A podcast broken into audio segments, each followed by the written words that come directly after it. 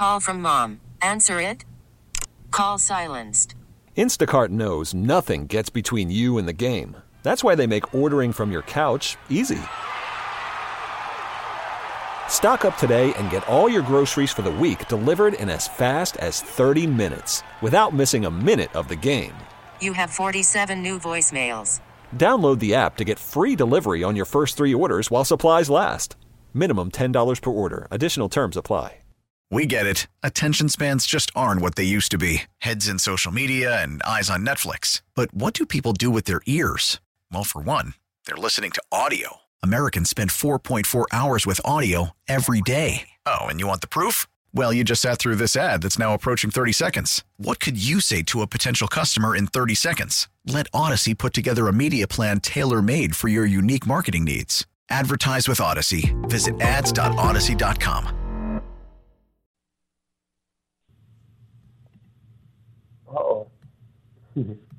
Oh yeah, rocking out to a little Van Halen. Yeah, go. Sorry. Let's hit this segment running and gunning. Time for a fast back and forth with Pete and Dave. We're calling Fast Break on the Huddle. Jumping the gun a little bit there, Dave. You know what? That texter last week was right. I talked too much. Go ahead, Jumping Charlie. the gun a little No. bit is the fast break here.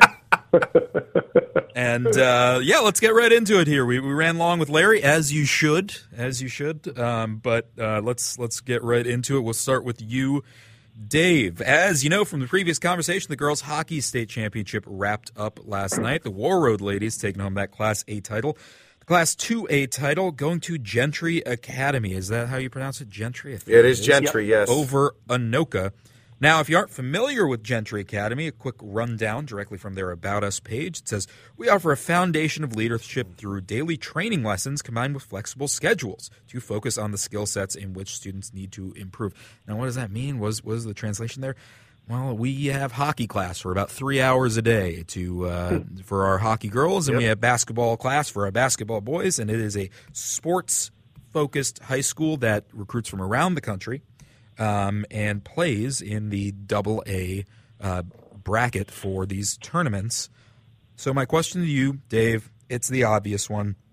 Should they be allowed to play in these kind of locally local tournaments like this? It, it's it's an interesting question, and they are not the only school around No, here. no, no, they're Uh, not. Gentry's not. There's others, um, and and you know, as a parent uh, of hockey players, of and and I certainly understand that if your kid loves the game and and loves hockey.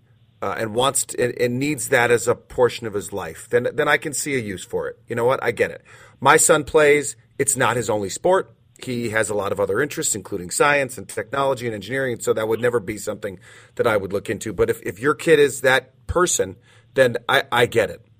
The bigger question here is, and I'm sure that we'll talk about this as we go forward to the boys hockey tournament, is whether it's time to pull the private schools out of the double A and uh, single A tournaments and let them have their own tournament. Uh, this is always a question every single year, and, and I've always had the same take. I do think that it's probably better if private schools have their own tournament uh, because si- simply, I like to see these small schools get a chance to compete.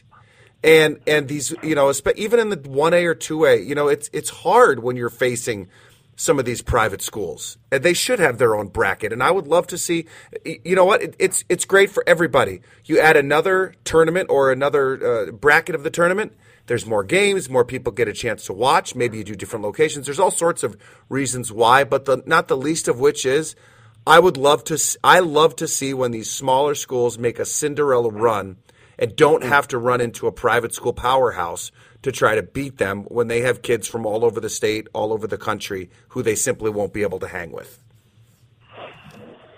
Yep. And Wow. uh, go ahead, Pete.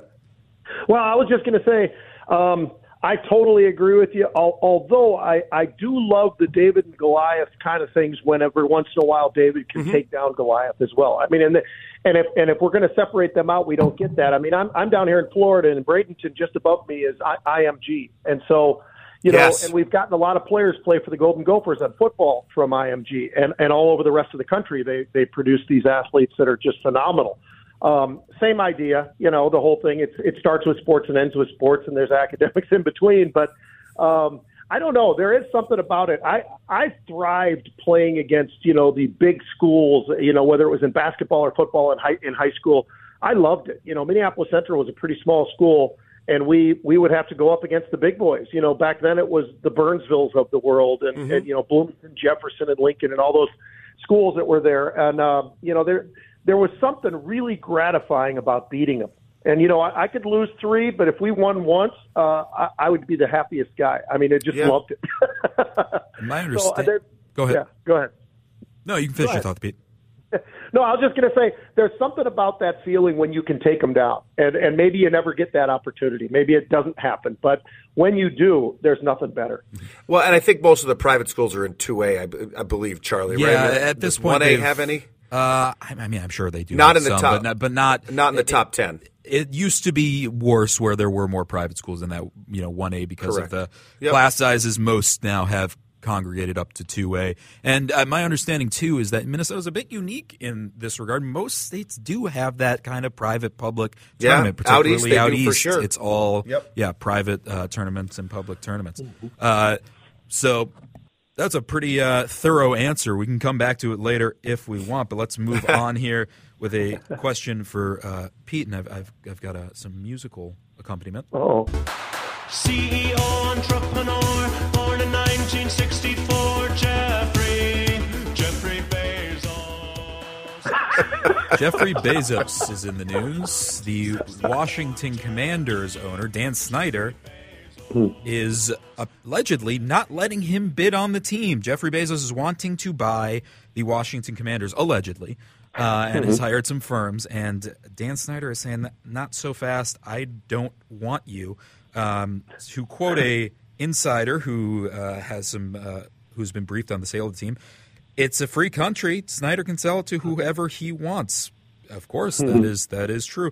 But my question to you, Pete, is is that a good thing, or should the owners step in here? Wouldn't it be a good thing for somebody with that kind of capital, that kind of influence, that kind of power to be mm-hmm. among the NFL owners? And should the owners step in and say, you know what, Dan, if he wants it and he's going to bid for it and he's going to bid a lot of money for it, you should mm-hmm. go with it?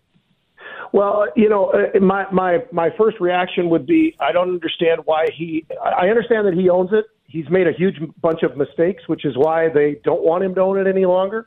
Um, so I would almost think that that for for that reason alone, first of all, I think it, it should be up for the highest bidder. Um, and as long as the NFL approves, because I've gone through this process, when the NFL um, is going to allow a team to be bought, they go through everything about the person or, or people that are going to be bidding on that team. And so, you know, they they'd be the ones that I would look for to say, okay, Jeff Bezos is is the right guy for all of these various reasons. And I, I don't know. I just find it interesting that Dan Snyder feels. I understand he owns them, but you know what? He has sacrificed or uh, he sacrificed to buy them when he did.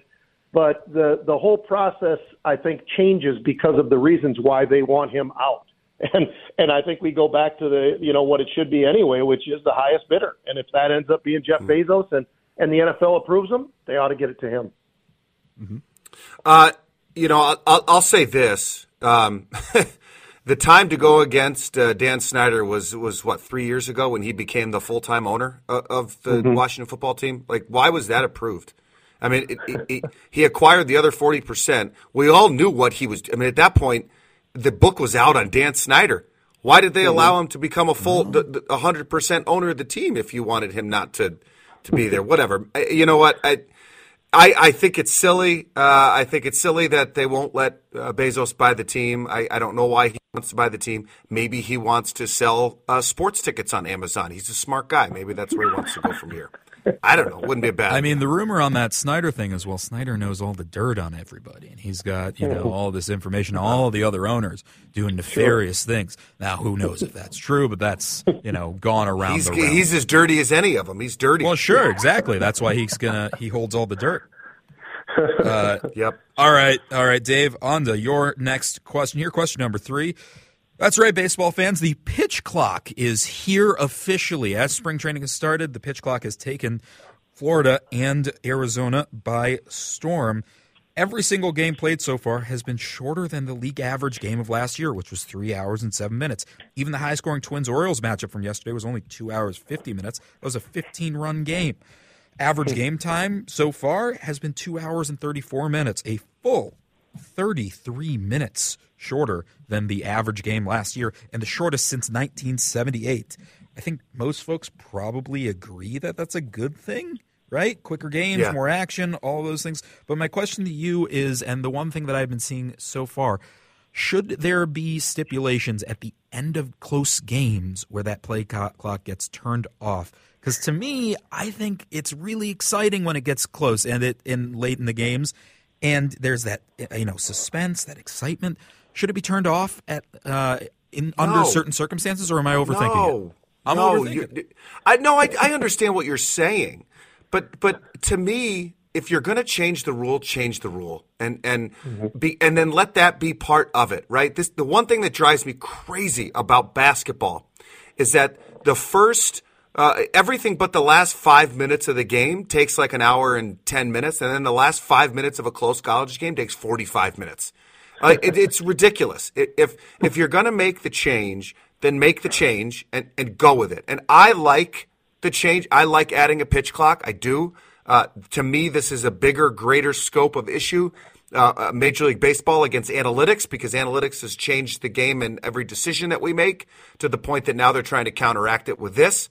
But no, you, you, you got to keep it in there the whole time, and it, it just becomes it becomes part of it, just like Uh, like it does in football, right? Uh, you don't get mm-hmm. longer uh, on the play clock during a, a close football game. It's part of it. I don't agree. I would not do that in baseball.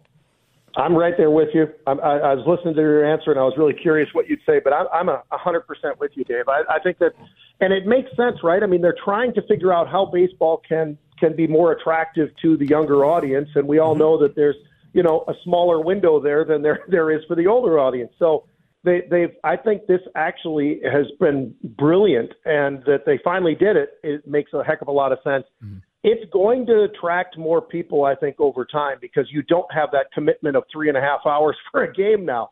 And if you can get it down there to a level where people can use uh, their brains for that long a period to be in, in, engaged, I think it's great. I mean, I, you know, you can almost compare it to movies, right? I mean, where you where you you know, if the movie's three hours long, people just generally just aren't going to go. Mm-hmm. But if it's you know somewhere within the two hour range, they're willing to go to those movies. So I think it's I think it's something they've talked about forever, trying to figure out how they can fix baseball to be something that would attract more youthful people to to watch. I think this is a genius move, and it's I think it's proving by the time frame that that part of it at least that is absolutely dented into it, as you pointed out, Charlie. Yep, and Pete, uh, we're going to go real quick with this last one. I'm going to give you one minute because we are running long, but good answers on both of those.